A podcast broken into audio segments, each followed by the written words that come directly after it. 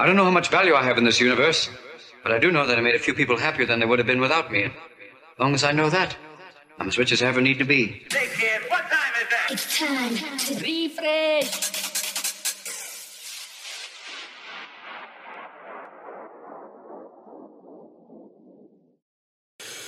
Back once again with another episode. This is episode 75 of It's Time to Riffresh podcast. We've got um, podcast royalty on. Uh, Diego.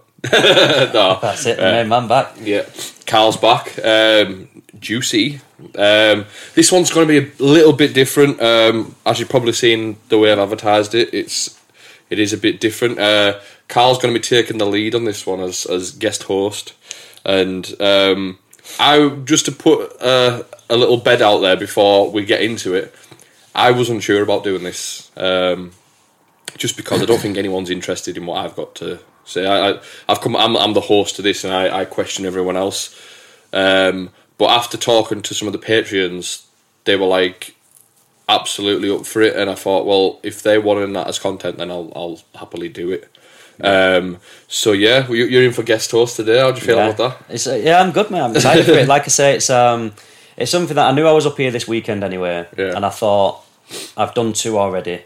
Um, and whilst I was catching up, I just thought it is something that's a little bit different because you've you've got to find out about everybody else, and you've give slight little snippets of of your story, and then because there was only snippets, I thought, oh, fucking hell, I wanted to know more about that. And then Yeah. you sort of stopped because you being the horse has then sort of not made it all about you. You've quickly sort of transitioned it back to them. So I wanted to sort of um, go back into, you know, your story, your musical sort of journey, Yeah. and just your sort of journey into little things like what made you initially sort of think, oh, I fancy doing a podcast, or what made you sort of do little certain things that sort of got you to where you are now, type of thing. So I, Yeah. I, I, I, I know I'm interested in it, which is why I obviously suggested it to you. Yeah. Um, Well, the, the thing that twisted my arm was I was talking. We were do, me and John were doing a track the other day, and I just mentioned your idea of doing it, and he said, he said, "Do you know something? I think people would want to hear it because um, he's seen me come up from playing like Yeah. the, the the competitions and stuff like that, and um, over time, and he said." You need to put out the point that this isn't just an overnight thing. yeah, it's, like it's, you've- you've got to work. Yeah, it, yeah, yeah. So I think that that's another thing that made me think if I if I could put it across to somebody who's up and coming and say, listen, fucking just stick at it, then hopefully they will stick at it and not fuck it off because they're not getting anywhere.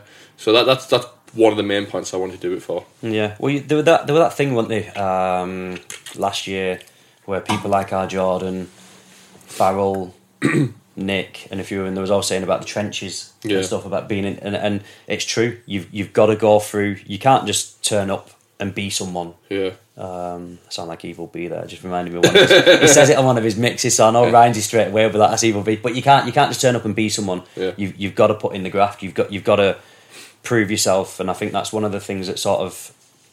I was talking to to Josh Lomax last night about a similar sort of thing on on where we see ourselves in the next sort of year, two years, five years type of thing yeah, but yeah, you you have to put that graft in. Um, but again, we'll get to sort of your story in terms of when you first started buying tunes and when you bought decks and how you got into it. It was you. I know John was a big influence for you, um, which rightly so. Um, Come full I circle. Yeah, that's it. And now you're working with him, so it's like a yeah, it is. It's it's meant. But from you, how did you first? Can you remember when you first sort of heard? I don't want to say donk up our genre and thought, oh, it's a bit of me that like when it when it connected with you. Um, so for me, I mine.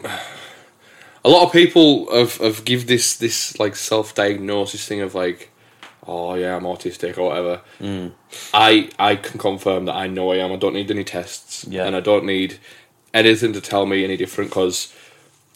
Um, I, when I maybe if you get to know me a bit more off pod and that, you'll realise that like I'm very fixated in my ways. This is why I do this every week, and um, I'm definitely somewhat on the spectrum. So when it comes to music, I'm like Rain Man. It's like fucking everything I'm interested in. I, I like to know every last detail, like of of, of everything. So when I got into music at a really early age, where I was like, it's some of the the the the repetitiveness and the the I, was, I don't know the, the coordination of it all just sort of made sense to me. Like it was like this is something I can I know that I can get satisfaction from. So my when I was growing up, it was like my mum didn't she she like listened to dance music and stuff like that. I primarily lived with my mum when my mum and dad mum and dad split up. Um, and I'd go to my dad's at weekends. And with my mum, whenever she was like sort of getting ready to go out and stuff like that, I'd always hear the sort of dance music Yeah, and, yeah, and whatnot. And that's I was like, right, okay.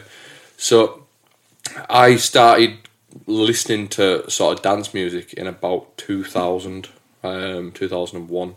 And obviously it's a lot later than most people, but I'm only fucking, what, 27, so... Yeah, so how old was you then? I was only about five. so it's like... I was leaving high school in 2000. It's God, mad, I'm isn't it? part of the. Yeah. the no, older it's just next generation, isn't it? Silver fox me now. Yeah. Uh, listen, it, all, it happens to all of us. You, Yeah. I've, like, I've been talking to a couple of people, it's horrible to see your, your heroes get old, you know what I mean? Um, but yeah, um, and then my mum never really played much of a musical aspect into it. That was the only sort of exposure I had, but it was enough to be like, oh, okay. Then my dad was like music mad, but he was a bit of everything. So it was like, yeah. so with him, um, all I remember back in the day was listening to Italian. It was just Italian all the time. He was involved in a, a, a nightclub called the Park in Whitehaven. For Hmm. for those who know what it is, uh, used to used to be fucking bad boy MC, but like it was it wasn't like that type of MC. It was Your like dad did? yeah, the host. So What was his MC name? he used to call himself MCG, but MCG. Oh, Yeah. so the original MCG. this was about this was this was mid nineties, I'd say, and then um, I remember like when I was younger going into the park when I was about I don't know maybe four or five years old, Yeah. and I was just like, wow, this is this is what like a nightclub is. I was like, wow, this Mm. is fucking unreal because I just remember there was like. Like it was like this all over the walls, like paint all over, Yeah. like neon paint all over the walls, and it was like I remember it smelled funny as well. Like, like obviously that's just something you pick on as a kid. And then from there, um, he showed me like Michael Jackson, Elton John, them sort of names, and then you get to learn like like what like uh, a, a wide thing. Like I remember that the first artist he showed me was uh, Eddie Grant. Remember? yeah, Uh, Electric Avenue. yeah, yeah, yeah. So the I got an Eddie Grant album. I was obsessed with it, and then um, but it was a, a, a deluxe album, and I remember there was Electric Avenue, right? But at, the end there was a, a, a the dance mix of it, and it was Okay. just exactly the same, except someone's put this like drum beat in that, and then for me that was like this is this, I'm into this. This is like it was Yeah. like it was the exact same tune, except literally someone just bootlegged it and put a thing over it, and it got released on the album. And I was like, right, I need more of this. And I remember when I was about five years old. This this is where it gets a bit complicated for me. Um, when when I was about five, um, my dad used to pick me up from school on a on a, a Wednesday afternoon, um, and he picked me up. And I remember like coming out into he had a little uh, like I think it was like a fucking 1995 Ford Fiesta, and it was like a little like royal blue one. Yeah. And uh, got getting into it like it's it's good looking back. I've never actually thought about all this now until I'm talking about it, but like I just little flashes here and there, and then we get in, and I I always put I had a, a tape recording of of like uh, dance music and stuff like that. But the one that sticks out to me was driving, and it was like a red hot sunny day. We had all the windows down, and we had that Electric Avenue fucking Yeah, dance yeah. mix playing, and it was just a very very fond memory. Yeah, man. And then I don't know if I should go into this. Um, I hope my mum doesn't watch it anyways, because I don't know she didn't mean anything by it or out like that. But um, when I was six, um, I, I was spending the weekend at my dad's, and then I came home, and I remember going into the house, and my mum had packed everything up and and whatnot, and my stepdad, and we just we moved up to Hamilton near Glasgow Yeah, yeah, yeah. moved there, and um, my dad didn't know about it. Um, I'm like, well, I don't know. I don't know what the situation was. I, I genuinely don't know. Um, I think my mum just wanted like a fresh start Yeah. away from um, the area. So fair play to whatever. We went up there, and um, I, I, I was then exposed to like the Scottish sort of like I remember they were all madheads. Like Yeah. where where I lived in Hamilton, it was it was rough. Like I remember like.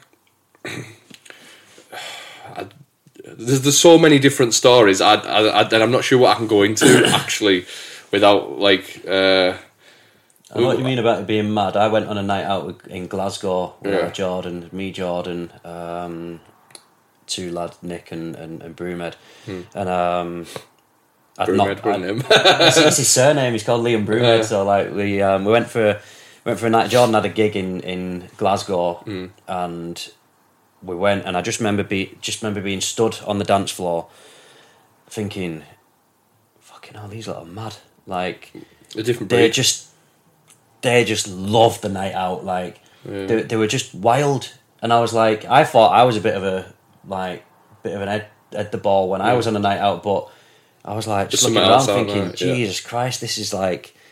But in a weird way, I was like, "This is a bit of me as well." Like, yeah. I don't think Oh, I could ever good. reach that It's level. Yeah. I don't. I, I don't think I could reach that level of being that mental. But at the same time, I just thought, like, I was shocked by it because obviously, you go to sort of like sanctuary or pier mm. or whatever it was back in the day and stuff, and it was just everyone just having a dance, and you know, you get the odd lunatic here now and again that's rolling across the floor, but. Everyone was doing. it was like, and I was like, Jesus Christ! Like this is this is the best I bet you and Jordan were in your element though. Like yeah, because obviously yeah. Jordan's when you've seen what he's like when he gets giddy and that, and this was back in the day before he'd had the guidance off Farrell and all Mm. that to sort of like coach him on how to behave and everything. Like Yeah. he's a lot more mature now. Back then, I'm going back now. This is 2000, maybe six, 2005, 2006. So Jordan was still fresh on the scene. Mm. It, it might be a little bit later than that, but he had this. He had this game. Yeah, it was just. I just remember thinking, Glaswegians are mad. Like they're just, but in the best way. I was just looking around thinking, literally just thinking, "Fuck me!" Like, what's going on? But it, Yeah. it was it was brilliant. It was one of the best nights out I've ever had. Um, I was gutted when Jordan's set finished because obviously it's a long drive, but we Mm. ended up getting a hotel, so we, even that was a long drive back. But yeah, it was just such a good, good do. But yeah, I know what They're all mean. madheads, man. Like I remember, I I didn't deal with getting up there at first pretty well. I was I was singled out. Right, I could have been another ethnicity, and Yeah, like yeah. like I'd have been treated better. Um, I got up there, and I remember I went in first day of school, and as soon as I heard my accent, they were like, they were. I got targeted, mate. Yeah. Like, um, the thing was, I went to a school which it was I was deeply, deeply involved in the it's the Catholic and Protestant thing. Mm. So I went to a Catholic school. All my stepdad's family, they're all they're all support Celtic and they're all Yeah, big yeah, Catholics.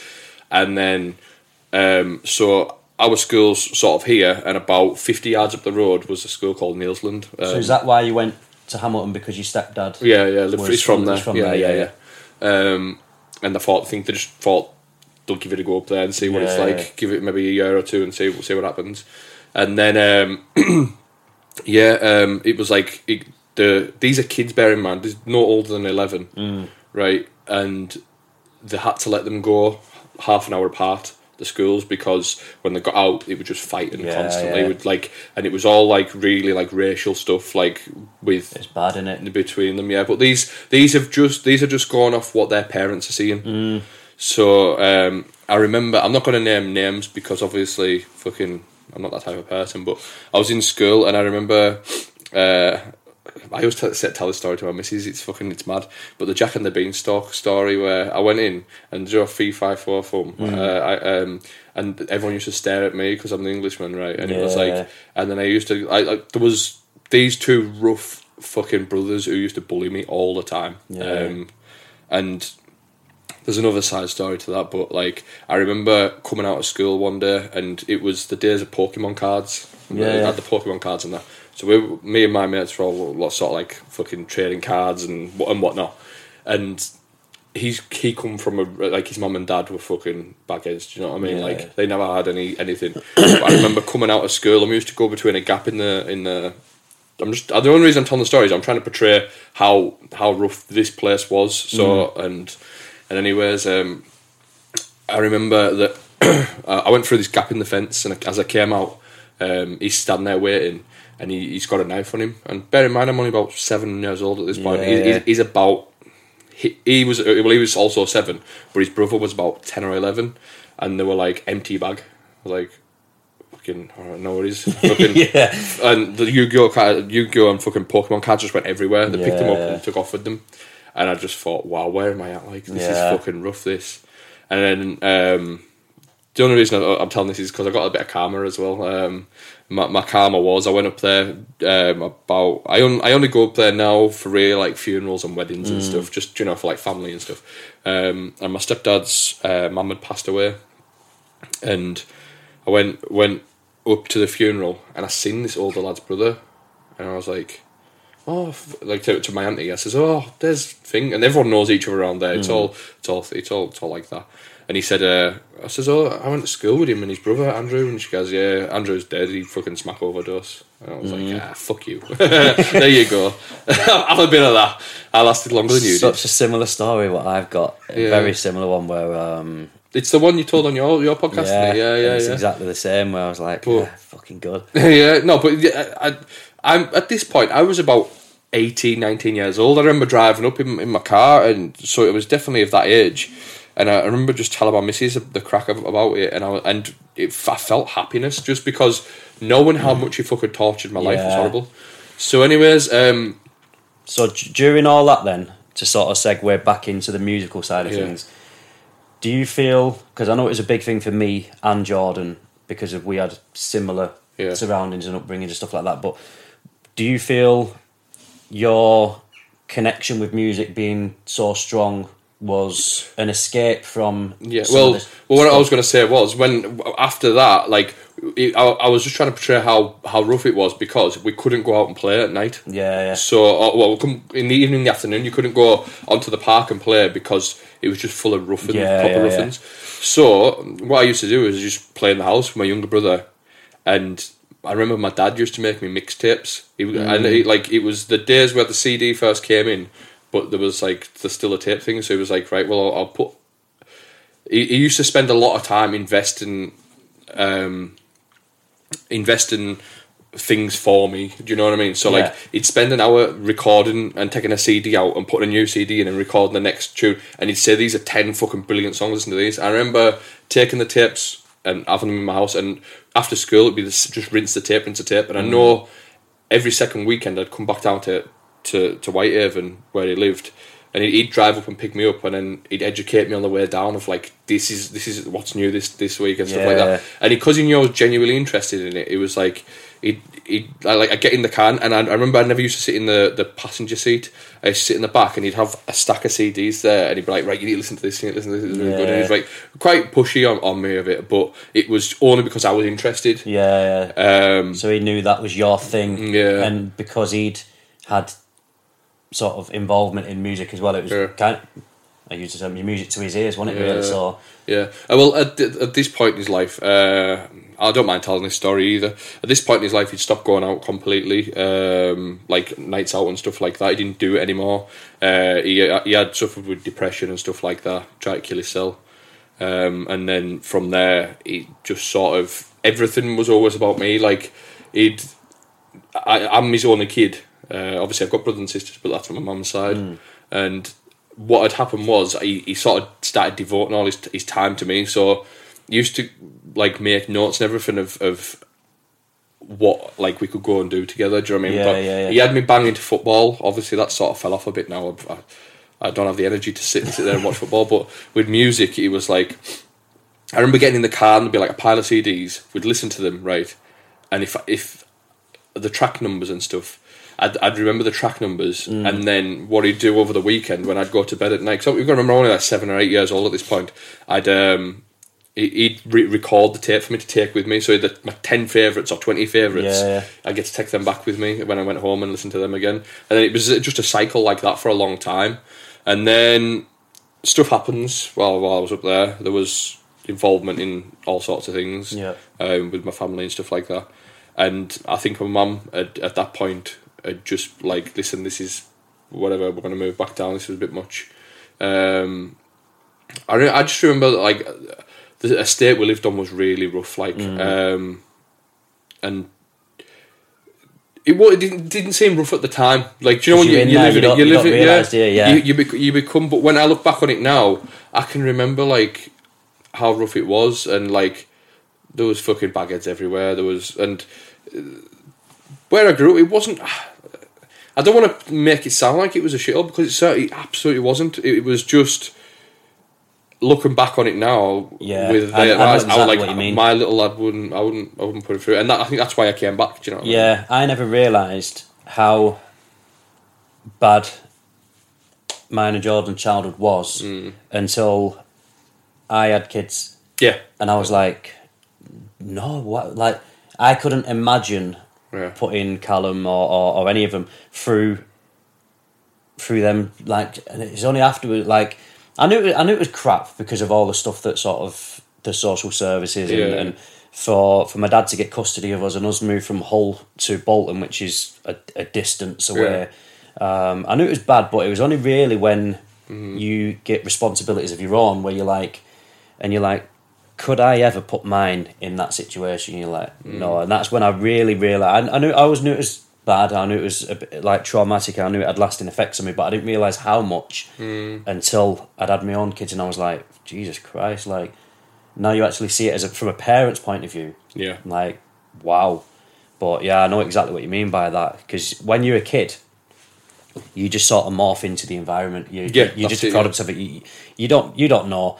Like obviously you'll know that when you come back down to see dad on and that, and you know it's nicer and the people are nicer and Yeah, the, you know they've all got teeth and stuff like that. but then when you go back and you're like, okay, you know it's a little bit different, but you don't realize exactly how bad it is. Yeah. is. This I know exactly what you mean by that. Yeah, Yeah. Um, but like, uh, like I just want to make a point forward as well. Like, my my mum was always sort of she was she was there for me all, all the time. She she was young and Mm. Yeah, yeah. and she was I think I I don't know she had me really young, but the thing was she was my my mum and stepdad were involved in this this um this world and that's what it is Yeah. and but th- she still went out to work. She still went out like she had she had two. I remember she had two jobs, and she was um she was a she was a, um worked as a, a, a barwoman in the Well, which was this is now I think it's closed now, but it's a rough pub, rough as fuck pub. Like um In and yeah, Hamilton? uh, in Hamilton, yeah. Yeah. and you have to you have to have a proper backbone if you're a, a bar a Yeah, barwoman yeah, yeah. She, she, do- she if you met her, you, the t- total polar opposite to me. She she would wouldn't mind shooting you down and stuff like that. Whereas. I'm quite reserved. Um, and she was like a manageress in the spa, which was next door. So she used to go from shift to shift and just walk. Yeah, So yeah, she was always she was always there trying for me and my brother and stuff like that. But it's it, it's the environment around you as well. You've got to you've got to grow up in. Do you know what I mean? yeah. Um, so then, when I was when I was eight, um, the only reason I'm telling this story as well because I'm only ever going to tell it once. I don't need to. I don't need to go over all this again in other podcasts. you know what I mean? Um, when I was eight, I moved back to England because there was goings on and stuff like that, and it was just a better life for me down here. Um, my mum and my stepdad moved back down here, and we lived with my nana um, while we were trying to get housing sorted and stuff. And that's when, like, I discovered that all my sort of English friends and all that they were they were all like banging to football and and and whatnot. None of, none of them was interested in music. How long was you in Scotland for altogether? Three and a half years, I think. Did you have the accent? Uh, I don't think so, but my dad was dead. Like used to take the piss out of me a little bit. Yeah. Like, like he just started doing a Scottish accent. really easy as yeah. kids. I remember Yeah, oh, you influenced, aren't you? Yeah, so I, I I moved to Hull from London, Mm-hmm. and I had the London accent. So I was like, all right, mate, and all that. And then when I moved from Hull to Bolton, everyone was taking the piss out of me because I sounded like a farmer. I was saying like the Yorkshire accent. yeah. Um, so Yeah. yeah. you do pick it up. So You haven't got the typical Bolton accent, though. That's the thing. You've, no, it's like a mine's a, merger. mongrel of, of accents. Yeah, um, yeah, yeah. Um, and then it, the music thing was always still prominent, but like, do you know when you're trying to talk to people Mm. and you're like, for me, this is why I do a podcast.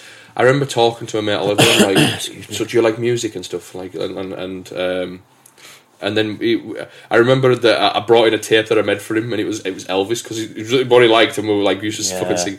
And um, uh, mate Macaulay was into Eminem, so like I liked Eminem and stuff. So we, we we used to just recite all the rhymes and that to each Yeah. other and everything like that. So that's that's what it was. The dance music thing was like it was there, but no one was in. I wasn't. No one was interested in it. Mm. And then skip forward a sort of few years. When I was about eleven, we used to go down to the youth club, and all my mates were just football, and that was it. And um, just having a crack, being fucking just bad lads, really. Just you know, you know it is. Um, ty- typical sort of council estate lads, and then um, and then when we, when I got to eleven, um, there was the older session that started. So like you, you if you were like twelve and under, you you were in the younger session. Yeah, yeah. The thing started like half seven for the older session, and I remember just the blaring like donk music, and it was like, what's this? What's this? 'Cause I knew what Italian was, and Yeah. and and and whatnot. And I was like, wow, what is this? And uh, I went in, and uh, my mate was like, this this stuff's this stuff's class, this stuff's class, Mm. and it was uh, Sanctuary uh, Volume Two, Part Two. It was, Oh, is that your uh, first introduction to it? That was that was the the Oh, what an thing. introduction! Yeah, exactly. I wish that was my introduction. That that fucking hell. But I just meant- remember going in, and there was all these like 15, 16 year olds who were a bit older than me, and they were just playing it, and they were all they were all banging to it, and I was like, do you know something? This is this is a bit like Italian, except it's got it's a bit more tougher. And I remember like. I remember we were all playing pool around the table, and I was I was like I was awful at it, but partly because I was always tuned out, I was always listening to the to the music of like, and what's this? And there was I always remember there was like one or two lads who, who had the CD packs, and it was like right, put these in here, Yeah. and I was like, "Where are you getting these CD packs from?" And? And and I can't remember where they were saying like the record shops and stuff like that. Bear in mind, like my dad never bought any CD packs or anything for me. He had he had the old zone tapes and stuff like that, Oh, and he had yeah, that's that's that was where I was hearing the Italian and stuff. But this Sanctuary thing was like, what is this? This like this is a whole new sound. Yeah. I'd never heard donk, so it was like so when and then obviously I'm listening to them and it's like uh, John G. Desire. You're hearing these names and I'm thinking, With two part two, do you not think as well? And it's only recently I really picked up on it. You think of Jay and Desire. Hmm. People forget how strong the beginning of two part two was with Hmm. John, and like how like it just set the tone, didn't it? And then obviously Desire comes in and and everyone, like Farrell and and yeah, everyone. But yeah, you like you forget sometimes that that Guesty was on because obviously it's, it's mainly. Well, like this, it wasn't just that. about- It was because on the CD collections there was it was volume two, but it was all of the it was the it was every uh, Mm. everything in it, and so there wasn't just two part. Two part two was the first one I heard, and then obviously there was as you get to listen to them more, you get to know all the all the DJs and the MCs and everything. And I was there, and I was like, wow, this is fucking this is unreal. Mm. And then I remember hearing um, the sound of now. yeah. You know, um, yeah, sound of that. Yeah, it's a tune. Um, and I remember I think thinking, of layback when I um it's- every it's time it comes. On. I always think of layback with that tune because I think it's on eleven part three. Is it eleven three? I think it is. Um, with layback in it, yeah, it's Hmm. just a tune and a half in it. Well, I heard it and I was just like, uh, this isn't bounce. It isn't Italian. I don't know what it is. And it was like Mm. obviously it's like hard house. And I was just like, this is this is to me Sanctuary is an education. And I'm not just saying it now because I'm resident. I want to I want to get touching on that as well. But I grew up and it all it was was Sanctuary. Yeah, I remember yeah. there was two sides to it. There was Sanctuary and then there was the New Monkey because there was the Makina thing was really big around here. Mm. Yeah. And to me, there was too much MCing on, on that side, so that's what I got focused on with that. So I remember hearing that and thinking, "Wow, this is this is a bit of me." This, and then I heard obviously like things like "On Your Side," like the Mm. Edge Express, and I was like, I like I knew that from the Zone CDs, Yeah. So I was like, uh, oh, "Well, I can relate to this," and and, and that's because you'd heard it through your like your dad's tapes and that as well, and they're obviously because that was when there was not phasing Italian out because it's never been phased out, but there was mixing it in together, weren't they? So a lot of it you sort of listen to and you're like, oh, I know this one, Yeah. and I'm hearing this new stuff. So it's it's it's the sort of nostal- nostalgia, but also learning the new stuff as well. So yeah, Well, and then the the part that made me like totally just fall in love. I remember hearing um, is it is it Rob Zizzy? It's called, um, and I remember standing by the pool table. I turned around, the sofas were over there, and I think some of the lads were like getting sweets or whatever from the from the tuck shop. And the Rob Zizzy tune came in, Joe, like, "Du- du- du- du- du- du- du- du," Yeah. and I just remember them all jumping around. Like I was like, "This is fucking rush in it, that amazing! tune, yeah. It's amazing." And then I was just like, right, this this is it. This is I need to get some of these. And I was like, Yeah. I'll buy these CDs off you. And he's like, no, do you know how, the, how hard these to get hold of? Mm. And I was like, no, I'll buy them. I'll, how much do you want for them? And I just remember, like, I couldn't get hold of any of these ones anyway. And I was telling my dad about them, and he was like, I know what the, what it is, but I wouldn't know where to get them or all like that. So, anyways, um, next minute, my mates were getting hold of these recordings on on the um, CDs and stuff like that, and we're playing them on the speakers on the park, and and, and, yeah, and yeah, you get to drinking and, and, and all this. But at this point, I was like, I was thinking about getting decks because I wanted when I seen them dancing to and I thought, Joe, I think I could if I played that tune. Get everyone dancing. Yeah, get everyone dancing. Yeah, yeah. So I was like, I need, I need some of this. So I remember when I was twelve, I started selling chocolate in school because, like, like fair play to my mum my mum and that. Like, um, she was there for me and that, but like we never had any any money at all. yeah, we never yeah. never anything sort of spare, and and. If I, I wouldn't dare go and ask for a set, set of decks because it's like, are you joking? Yeah. Like, do you know what I mean? So I thought if I if I'm going to start getting into this properly and I want to get I need to get a set of decks. I don't even need any music yet. As long as I've got the decks I can start collecting Mm. music after that. Um, and then sadly my dad died. Um, uh, and then it didn't knock it knock on the head or anything like that, but it sort of pushed it pushed it pushed me along to get deeper into music. Do you know Mm. what I mean? It was like I, I remember clearly my mum was like, You're not having time off school. I was like, Yeah, dad just died, like what, what the fuck? yeah, yeah. And she was like, "No, well, if you, you you're not going to be one of these people who are layabouts, just get like you can't blame stuff that's happened on on that. Do you know what I mean? So it's just get up, get on with it. I remember I had two days off school. It was a Monday and the Tuesday, and then um, my dad's funeral was like on the Friday, and then I was, that was back in school. That was it constantly, and then I just thought, right, just going to start selling at school, and and I was I was making sort of fifty quid a week or whatever it was, and I was buying stock and all that. Anyways, I soon built it up, and I remember it was f- um, I was in year eight, uh, so what's that 12, 13, 12. Um, and it was a summer, and I was trying. I was asking people like I remember going over to like the local pub. Like, do you know anyone who's got decks? I want decks. Like, Yeah, uh, where, yeah. where can I buy them from? And there was this guy from Clayton obviously where we are now. Um, he was selling these Numark turntables, and I was like, I'm, I'm going to get these. How much does he want for them? And when he said to me, he says, I want, I want 80 quid. I said, fucking right. I'd, I'd, I'd saved up like 300 quid, 400 Yeah. quid, thinking that's how much, like, I, did, I didn't know how much it cost, didn't know where to find them. And I got them, and he gave me a whole lot of trance vinyl as well. And I was like, get in there. Yeah. Fucking, Is that where your love for trance comes in? Oh no, my, my dad would show me the trance stuff. Oh, that Oh, was, it was yeah, the the trance thing. He, yeah, he he was like, listen, you don't need to get hyper about this music. Just listen to it and feel it. Yeah, yeah. And then when he played it, I was like, I see what you mean. He could sort of, sort of like, You that's how I like, yeah, yeah, you don't sort of It doesn't need to be banging in your face. Yeah, yeah, you can just listen to it and it, you, Yeah. it's the perfect thing. You do feel it.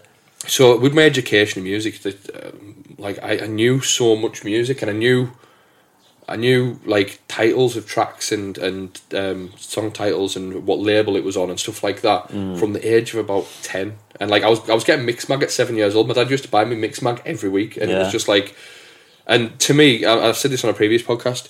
To me, it was like Mixmag, like that's what all the clubs were. That's why I didn't know what Sanctuary was or anything like that because it only showed you what what Carl Cox was up to or what was going on in Ibiza or or like London. It was always the London sound. So to me, I was like, right, I know what I can get into the trance bits because I remember like um, Armin van Buuren and like uh, Paul van Dyk, Ferry Corsten. They were all always in the books and with the free CDs and stuff like that, but.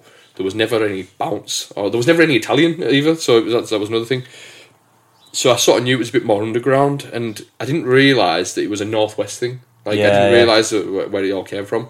So then, um, I got this first set of decks, and I thought that's it, DJ Noana. Mm. And I remember I played uh, my, my first record that I ever got was uh, I got it just before I got the decks was Darude Sandstorm and Clubheads Here We Go. Do you know, uh, Put your hands up, Yeah. and I was like, I've got a donk tune, so I can play a donk tune and all that, or whatever. And then uh, I remember putting it on and then trying to like, I just just didn't know what to do. No one could show me because no one else was a DJ Yeah, around me, so I didn't know what I was doing.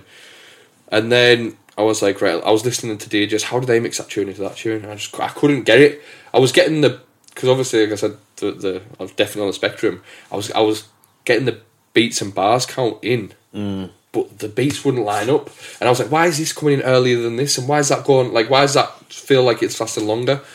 And anyways, uh, that went on for a few months, and then when I was about I was about thirteen, and it was like going into year nine into school. Um, I was like, right, this is it. Like fucking, I'm, I'm, I know I'm going to teach myself. I'm going to buy the same record twice.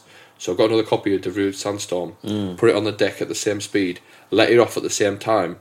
It was it was in beat, and I was like, right. So if I if I set it off this time and I'll change the pitch on that one, all I need to do is make this one the same pitch as this, and I know it can sort of work. Yeah, yeah. So then I was doing it, and then when it clicked for me with the two same records, I was like, right, now I just need to work out the speeds, the tracks. And I remember like putting a little tiny. I've still got the, the records in there, like um, putting little tiny numbers on that. I know that this one's like this this speed, but I didn't know what BPM there were or anything like that. Yeah, yeah. So I've put this is at a three speed, where a three speed to me would be like like one forty, and then Right, and then yeah, and then uh, a four speed would be like one four five. A five speed would be one fifty. But obviously, I didn't know you what had these your own were. way of figuring yeah, it out, figuring like, it out. So if I knew I've got a three speed, it'd be there or thereabouts, or another three speed tune. That's how I worked out. A bit sad, I know, but it is what it is.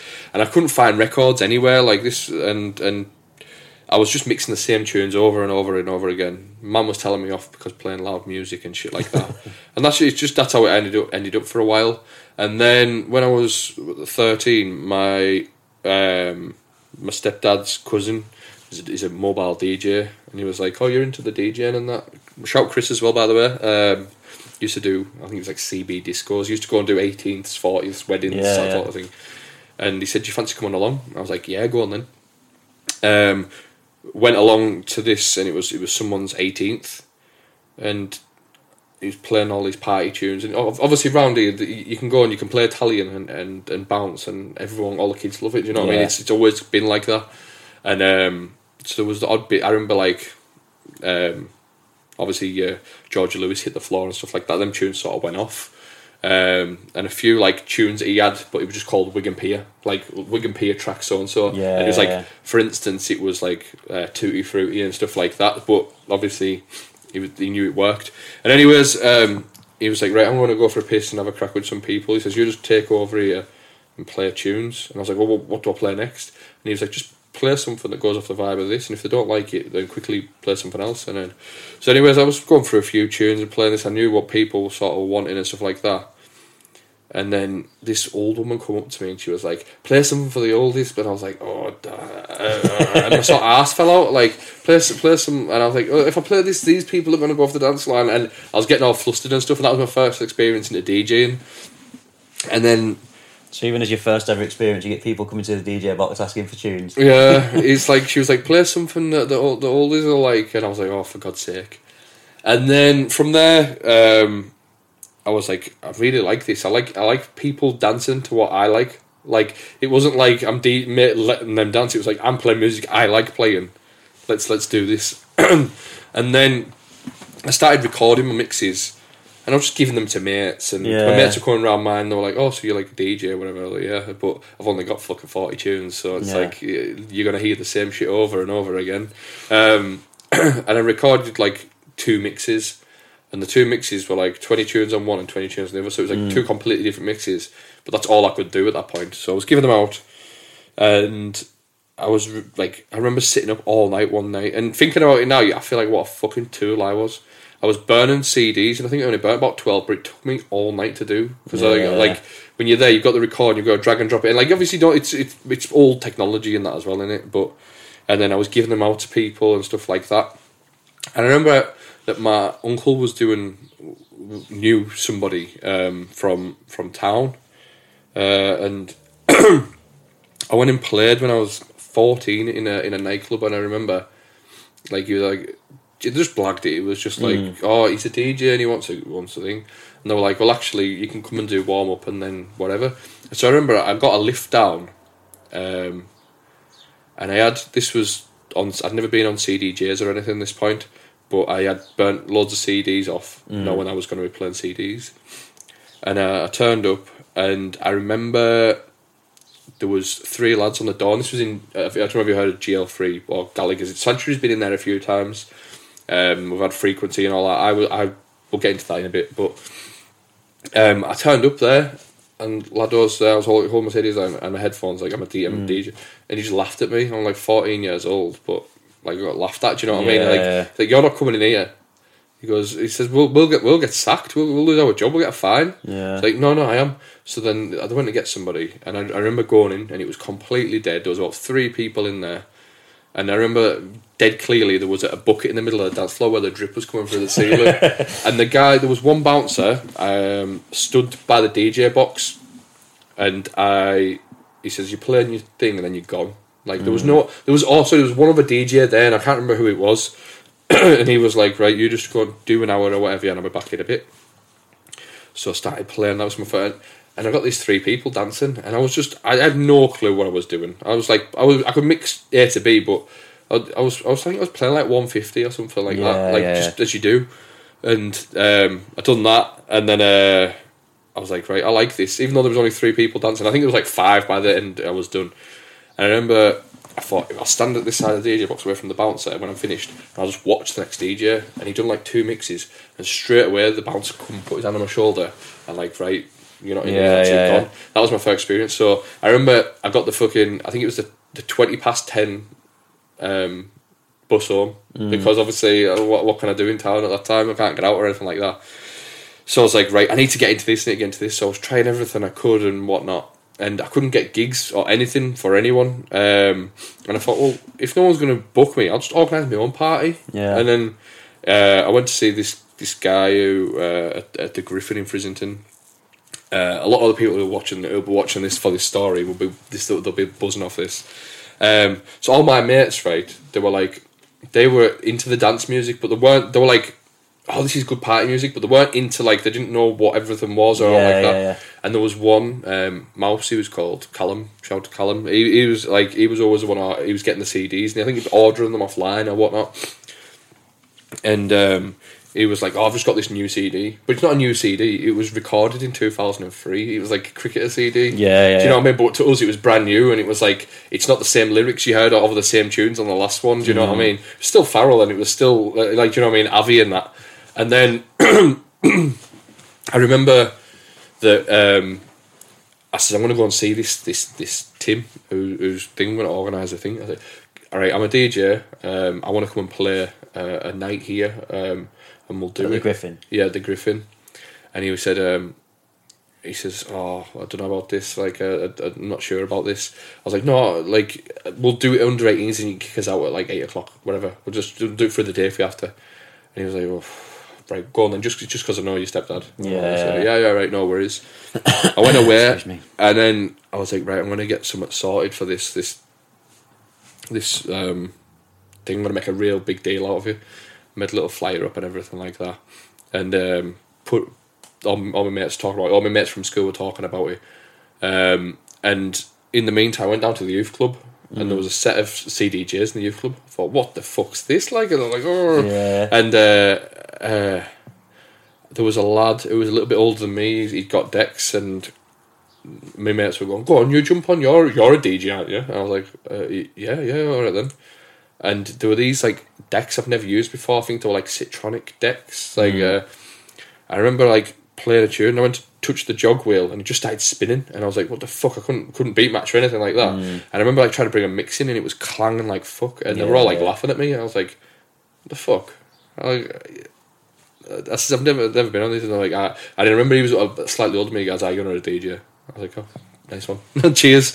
So then I went away, and I was like, proper thing. I was like, a bit bit thing with Proper myself. disheartened and that. Yeah, and then as luck would have it, right? um, he said, I think he sold them to another guy for s- uh, for some reason. I don't know what the what the reason was, and uh, this guy Matthew uh, he lives just up the road. Uh, he's, he's from Birmingham, so he had like loads like hard house vinyl and stuff like that. He goes, mate, I'm trying to get back into vinyl. I can't get used to these CDJs. So I'll tell you what, I'll give you my decks, right? My vi- they were only new marked. I think they were TT 150 belt drives, and and you have them, and I'll have I'll have them off you, and I'll give you hundred quid as well.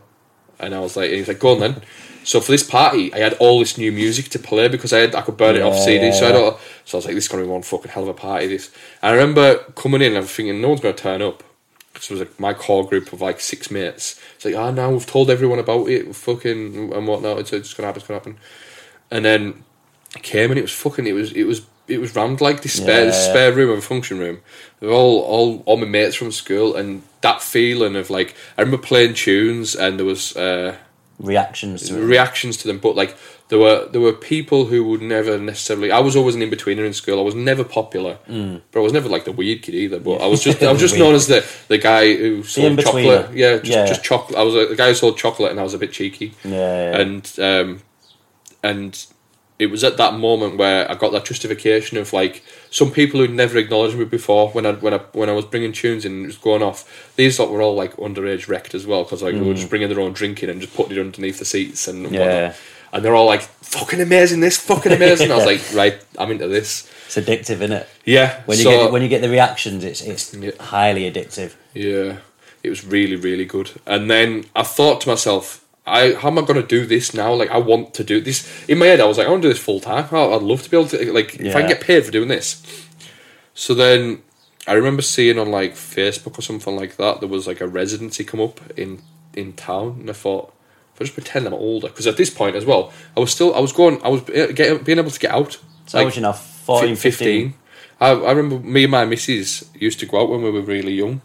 Um, with, with our mates who were a little bit older, and looking back at it, like I don't know how I got out, but I, I, I was always the one who had like sort of like facial hair, or or I, I I was was, a bit bigger than everybody else. Yeah. Like I remember, I remember when I was about 16, 17, I was like as tall as I am now, what six two, whatever.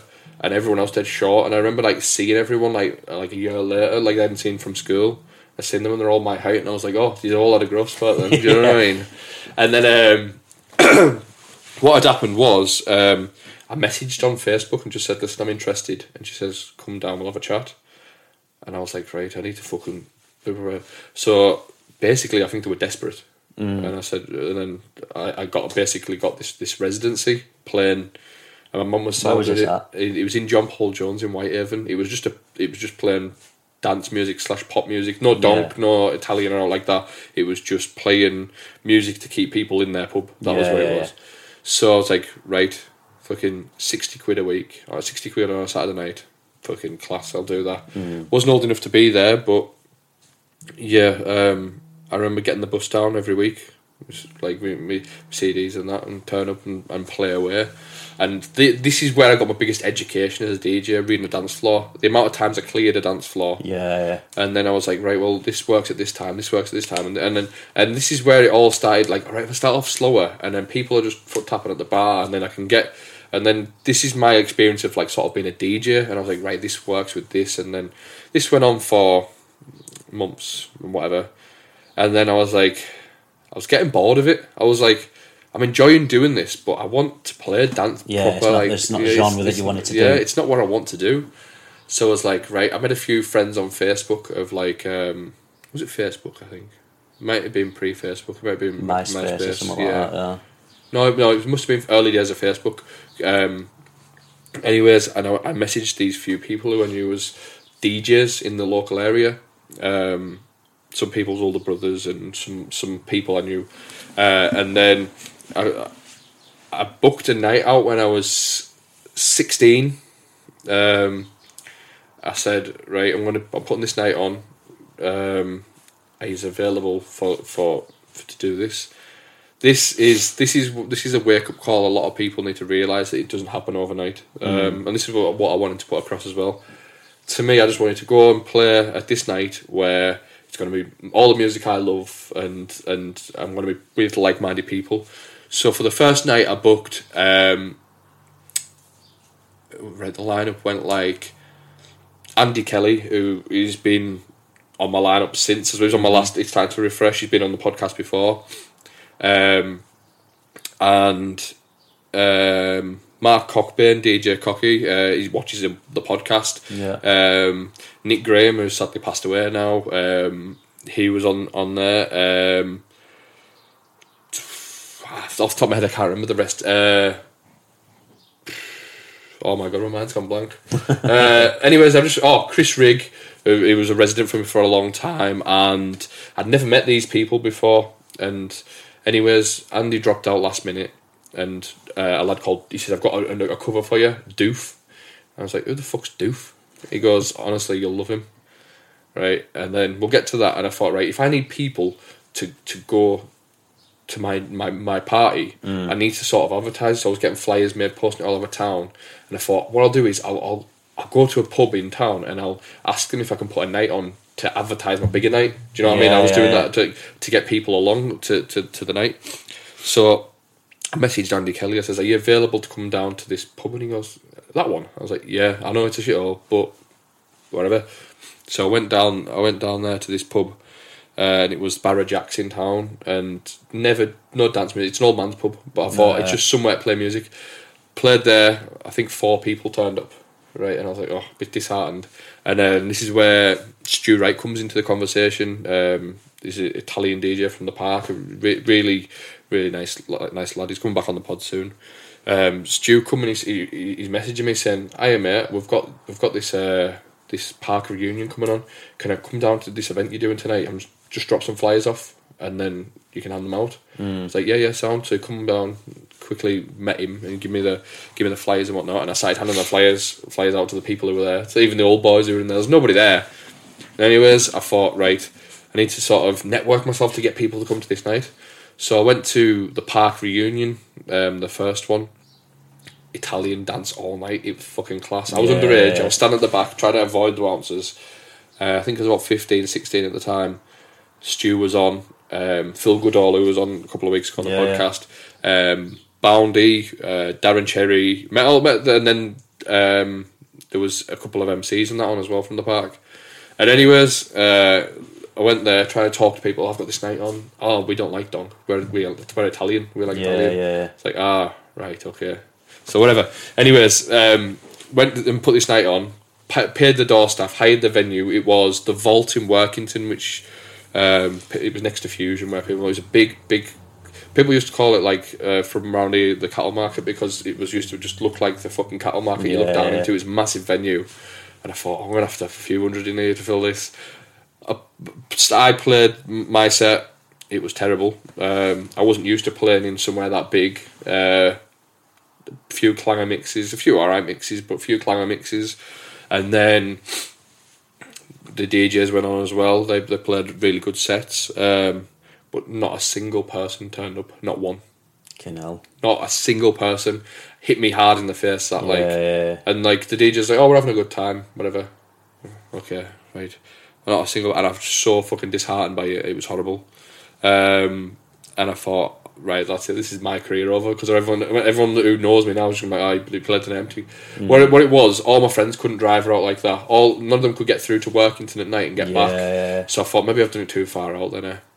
So, anyways, um, at this point, I'm like trying to get my name out there, and I can't remember what come next, but I was like, I was going to uh, Top Gun. Yeah. Um, I was going to uh, Sanctuaries, and I was like, I was any means possible. you to get travelling there. down? Traveling, yeah. I travelled to Blackpool. I went to Blackpool once. I went to um, Top Gun was in Workington. Uh, I went to a few nights um, in Was there a few of you going down, or was you just just myself. yeah? Because like no, like at this point, I was like nobody's interested in it, so I was just I just go myself. Yeah, yeah. Um, get the train down or whatever, or get a lift if possible. So that's ballsy because because you're such a reserved character as well. Yeah, Usually, if you go into somewhere like that, you, you'd go with a few mates just for your own comfort thing. But yeah. when you got there, I- was but you, the thing was, I didn't know any different. That's Yeah, that's yeah. that's a big thing that people need to remember. I didn't know what characters were going to be here. I didn't know what to Yeah, expect. To me, it was just another night out in Whitehaven, and like I'd go in, didn't know anyone, and I I remember going to a sanctuary right, and this was the very first one I went to. I'd have to look for the flyer to get it. I went to this, and where was it? It was in was it DNA possibly the one on the front. Was it innit? first sank? So, I Yeah. think so. I think it was a DNA 2012, So your first the first one. sank listen to was two part two, and your first club sanctuary Hmm. Yeah. thing with DNA. Fucking Yeah. hell, Uh, you've had it well good. Um, Yeah. And I, I went, I went. I remember going in, and I paid to go in, and like no one really acknowledged me or anything, and it wasn't a great turnout. Was it? Was it DNA? I just remember it was in Blackpool. I'd, I'd have to confirm. I'll get the flyer and I can show you. But Mm. I, I'm usually better with stuff like that. But I'm sure it was DNA. And anyways, um, I remember just going in and just not talking to anybody all night because I didn't. I'm nervous because I'm a lot younger and I just thought I'm sort of Not out knowing anyone and- But the tunes were just banging. Yeah, and it was the days of like. Um, it was a bit harder as well with um I'm sure it was like it was when he was getting the hard house DJs and that on so it was like uh the nights where there was like Amber D and Mm. um there was um Andy Farley and like that, that it was that What, era what year was this then? This would have been 2012 I think Yeah. it was. And then I got confident because I had a drink one night when I went to this Top Gun reunion. This was in 2013 and I, I took my mates with me who were a bit older and they're like we don't like this music. They're like pop punk. These are my mates who are my mates now sort of um, like when we don't like this. This isn't us. I was like just come because I want to experience being up and close and personal with like seeing John G seeing Yeah, yeah, yeah. see it and we went in and uh, it was in the Royal Oak and for me it was like wow like I went in and uh, John was on and it, it, the first tune I heard and it was his only other DJ I've ever heard play uh, at this point and it was uh, if I told you once I told you twice. I walked in that was it was on. I was like how can you not like this when it kicks in? And Farrell was on and whatnot and and I just remember it was a fuck it was really really good night. Um, and I experienced the Royal Oak for the first time. And this is where it all starts expanding for me because I was like, right, well, if there's raves on in here, I can come to this night. So I remember I went to um, Dreamland there, um, which was Hard House night, Hard House and Trance night, uh, and seen Adam M. Um, I seen I'm sure Cali Gage done a set once, and there was like all these hard house DJs on as well. So I was getting into this, and then um, sort of meeting people and, and whatnot. And I remember going up to Farrell, right? I might have to bleep this bit out what I'm going to say now because it's massively racist. Um, and it's just a laugh, and you need to understand the, where what my situation is. So we went out to, to the thing, and I thought I'd, I'd, I'd, a drink. And the first time I'd ever talked to Farrell, I went up to him and I said, Will you shout, uh, big shout Brad Milburn and the chink? Right? As in my missus.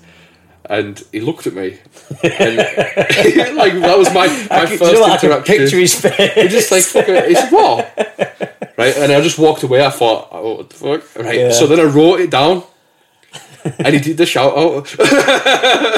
Big shout, Brad Milburn and the Chink. I couldn't believe it. Um, I might have to bleep that word out. Uh, I'm not sure, but I think you'll be all right. yeah, because if everyone knows me, everyone who It's doesn't not know only me, that. It's it's not like it's a random. It's Yeah, your missus. yeah. and that, It's my- yeah, it's my I think you'll missus. be all fine. She's from Hong Kong, and we have we have casual racism. If you heard what she called me, you'd be calling her all sorts. yeah, but um, anyways, so then that was uh, I, I was confident to go up to people at this point because I Yeah. drink, and I was talking to people. I met Candy and uh, Keith Capstick. I met him when I met him. I, he was so friendly, and I was just like, Yeah, I like this. he is like that when he's dead. Yeah. Like Candy's the same. Like Yeah. I don't think I've ever seen Candy without that big grin on his face. Yeah, Like, yeah, yeah, You yeah. could tell him his world's ended, and he'll just have that big cheesy grin. Yeah, no worries. But I seen him the other day. Come round mine the other day. Yeah. Uh, he was picking something up, and as soon as I opened the door. I'll tell you a quick funny story. go on. when he come out, he uh, he come out. He yes, Jew, that big che- cheesy grin, and he, he was, he'd been at the gym, and he'd had his hat on, and some guy from a barber's had been dishing out flyers at the gym, and uh, he's gone over and give Candy a flyer. He said, "I'll have a look at it, and get like these little cards." So, so Candy looked at it. He seen it's from a barber. He went, yeah, you you taking the piss? You or what? like because obviously he's got alopecia. Yeah. So the lad turned around. She took his hat off, and the lad's like. Oh, I'm so, I'm so sorry. I'm only joking, mate. It's all right, but yeah, I could just pick it. Could only Yeah, happen to grin but yeah, with his well. big cheesy grin and everything. But yeah, it's uh, he's yeah keeps keeps another one. Always, always like not up his own ass, polite, Yeah. respectful. Candy's Yeah. another one like Yeah. just big cheesy grin. Grundy's exactly the same. I see Grundy most most days because we, we live a few doors apart. Like so, he, he's driving past and stuff. But yeah, I know what you mean by that. Like always dead polite and nice, and it gives you that confidence to approach Mm. other people then as well, doesn't it? Yeah. So when I was at this night, I was like, right, well, I'm going to make people know who I am. So there's presence, Yeah, yeah. sort of thing. I didn't say, oh, I'm a DJ, blah, blah, blah, blah. I was just like, all right, I'm Brad, whatever, met them. I don't know if any of them can remember this. Probably just another fucking randomer. Uh, I've asked John about it because this is where I first met John. Mm. So John's waiting. To, he's either just been on or just, or he must have just been on. Uh, all right, I'm Brad. Blah blah. All right, mate. Nice to meet you. All this. Uh, and I was like, mate, I, I remember saying to him, "You're you're the only person who's ever also played last night as well, and I fucking love that tune." And then, anyways, uh, that that was that. And I've asked John in the like in the past, "Can you remember that?" He's like, "Nah." he says, "Mate, I can't remember most things." like, Yeah. but anyways, um, so that was like right. I can I can sort of get into this, and then um, I entered the deviation comp in 2013. So at this point as well, I've been. I've, missed a big chunk of it out, but I've been playing like um, house and um, like um, pumping house in various places. So I played this festival um, at the playground. It was really popular in my area. Um, a guy I knew said, "Here, come down and play this," and I, I did and whatnot. So I was meeting people, and I was sort of like getting my name out there. And then, um, in 2013, I I entered the deviation comp. I don't think anything ever come of it. That was it. Um, So by this time, deviation, just for like like we were saying about up and comers. yeah. How long?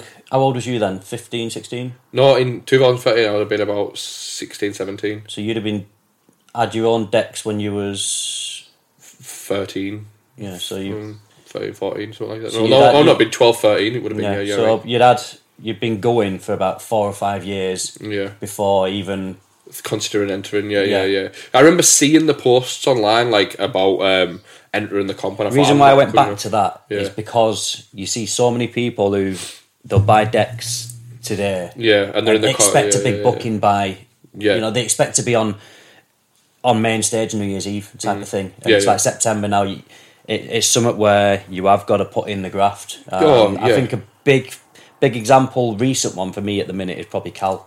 Right. So he's been there or thereabouts for ages, and then he's obviously realised with his um, the, the the vocal volumes that he does, he's changed it up to be more appealing to Yeah. sort of listeners, and he's he's now starting to see because I know he, he said to me previously, I might just fuck it off. Like I, I don't I don't feel like I'm really. Get, and then he sort of changed it up a little bit, and now he's he's on that crank it up and stuff like that, and he's, he's Flying, he's isn't he? Yeah, Good lad as So he's well. do- yeah, he's a brilliant lad. Uh, did you see lad. the video the other day with him at, um, in Wales when he was learning the Welsh alphabet? No. Oh, go on! I, I, I don't know if he put it up or Leah put it up. So funny. You can see like he's he's obviously there and he's, he's trying to learn the Welsh. I've not seen Uh, it. it's no. so funny. And he's just looking at it and. You can tell it, it, it is speaking another language, but it, it, he's just not getting it. It's like doing A, B, C, do it how they say it. Mm. And he's like, "What the fuck is going on?" Like, he's like, "No, I'm not having this. Like, get me back to get me back down there as soon as like." Type of It's not real. funny. It's not real that language at all. I was on about it with Gemma because she she moved to Wales um, when she was younger with her mum. Um, Whereabouts?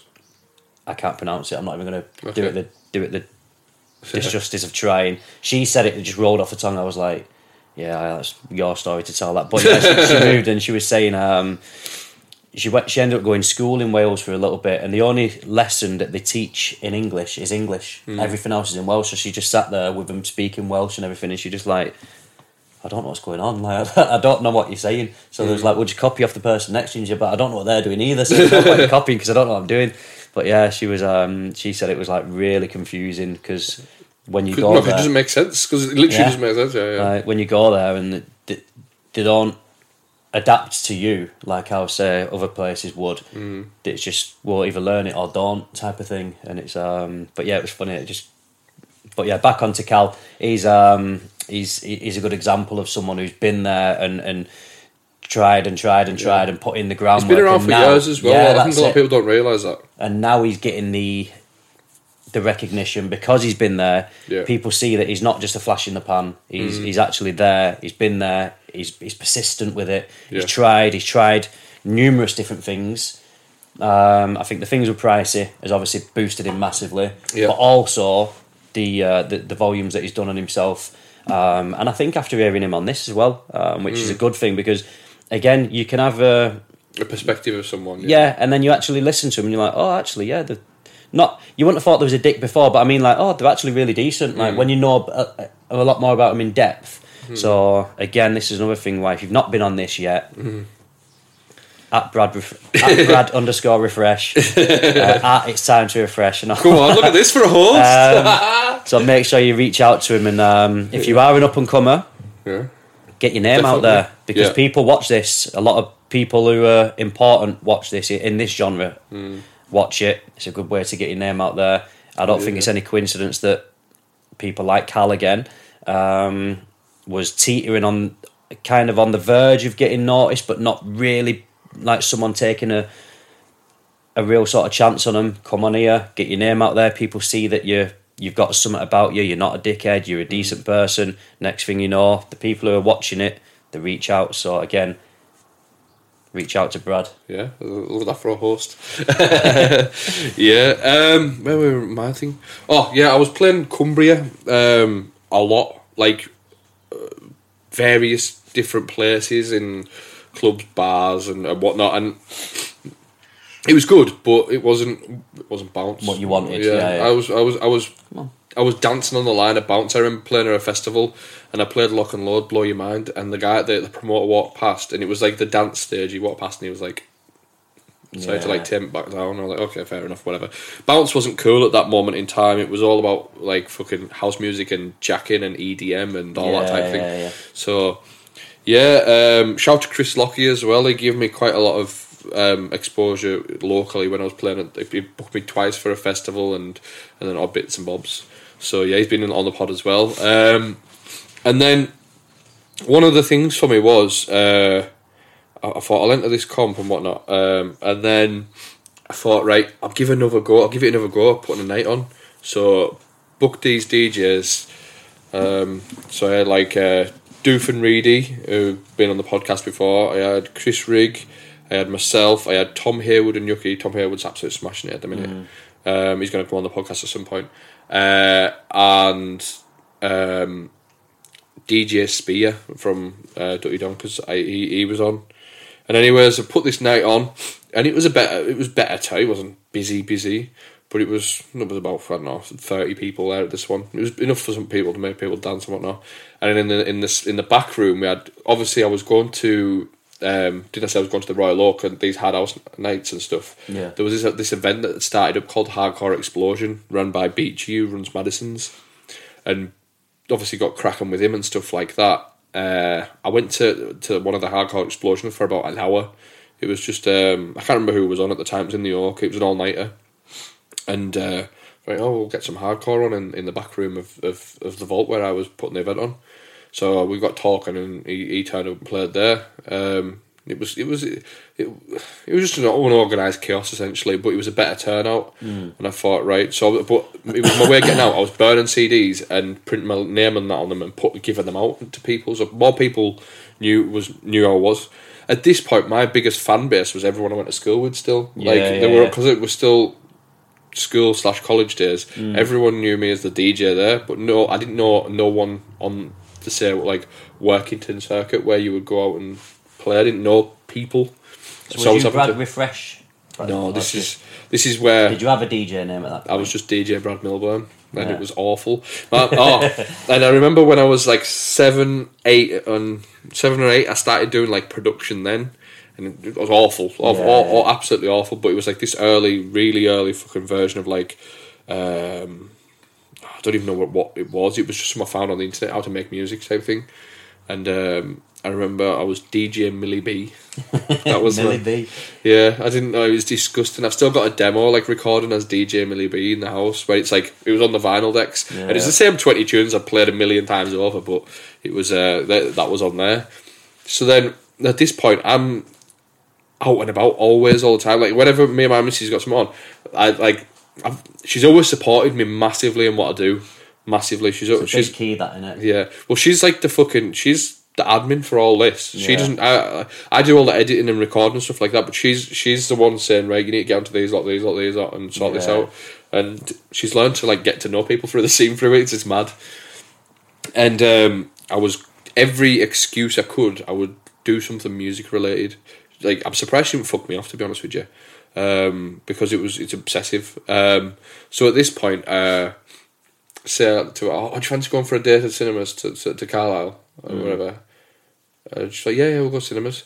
I mean, knowing that there's record shops there, I was going to buy like records and stuff like that. Big, like uh, taking a lot of money with me and just buying records. Like at this point, everyone had fuck vinyl off, but I, only, I couldn't afford CD decks. Yeah, like, yeah. Uh, um, because I got rid of them Citronic ones that I had, and I had to get the vinyl back because they were terrible. Like you, you literally, you, it was hard to mix on them. You, you touched the jog wheel, it just spun. It was just, it was just a wheel that spun. There was no control over it or anything like that. The pitch didn't work or anything. So I got these these vinyl decks back. So I was buying, buying, I was buying people's collections off Facebook. I remember I went, I, me and my missus drove down to Ashton under Lyne. Um, never been there in my life. Um, and I went and bought like fucking two thousand records of someone, like two hundred quid. Yeah. It was just he wanted rid of them, and a lot of them were damaged. A lot of them, it was all it was all hard house, bounce, um, Yeah, yeah. loads of all around the world stuff. I, I had a base collection then. At this point, it was getting addictive. I was just buying. This is the point when no one played vinyl as well. You got to remember that, like. No, it's, it's not a, a brag of, of, of or out like that. It was like I was taking everyone else's waste essentially. Yeah. There was like I remember driving to Carlisle once. Because you didn't have CDJs. Yeah, yeah. yeah, yeah. I remember driving to Carlisle once. This guy gave his full collection away because he was like, "I just need rid of them." And I I remember getting and it had like Alex K beat pounds in it, and I was like, "Wow, I've Yeah. I've heard this on so many recordings, and I've just got it for free." Uh, there was like loads like I remember the, the the Alex K EP was in one of them that I got for free, and it was the Royal Flush in it. Do you know like and stuff like Yeah. that? So I had all these tunes, and I was like, "I'm the man. I'm the fucking Yeah. man." Like, um, and anyways, uh, we got sort of going forward. I I put this event on it was shit, um, and I thought I'm gonna have to just do something. I, I need to, to get somewhere and try and get out there. I need to get out of this Cumbrian loop because if I stay in the Yeah, Cumbrian loop forever, I'm gonna end up just hammering house music and, And as I, I enjoy it. DJ. Yeah, yeah, I enjoy it, but it's I, I want to be involved with. I, the end goal was always Sanctuary. Yeah. I wanted Sanctuary bad. Um, I was on about this last night as well. the what? I was on about that last night. Me and Josh were talking, and because I was saying, I sort of see myself branching out from this genre because I think when I I took time away, Yeah, um, just when you were coming into it, really. So I took time away around about 2012 ish. yeah. Um, That's then- I never met you until Yeah. about 2018, I think. Like, yeah, I think so I sort of like come back, and I thought, I know lyrically I'm very good, and I don't mind blowing my own trumpet on that when it comes actually writing lyrics down, and, Yeah. and I'm, I'm very good. And I thought, I come back with with three or four um, objectives or, or targets. BTID was one yeah, um, Sanctuary was the other, and then the others were, were certain artists that I wanted to work with, and I've done it. I've done everything that I set out to do. Obviously, I've still got the Let's Have It, which is which is great, um, and I pick up sort of little bookings here and there. But I think now it's time for me to sort of branch out a little bit and really test myself, which will mean sort of stepping out of my comfort zone a little bit. But Sanctuary was always the one for me where I was like, I've got to get on Sanctuary at some point. If I don't, as far as I was concerned, because if I grew up on it, I was like, if I've not performed for Sanctuary, I've failed. Like, I'd, I'd just class, no matter, even if I got all the fucking, I've done Bounce 7, BTID, Yeah, yeah, Let's. Have It. If I'd have never performed for Sanctuary, I'd have been like, I was fucking shit. yeah, Like, just because of how much It's I what it means to you, it. yeah, yeah, it's, yeah, it's what it means to me. yeah. Um, so yeah, man. I've obviously I played a few times for him, um, so I'm I'm happy with where what I've done, what I've achieved. So then it's a case of, I think I'm going to look at over the next sort of six to twelve months, seeing what else I sound good on, and mm-hmm. sort of look at other other That's genres and stuff like yeah, that. yeah.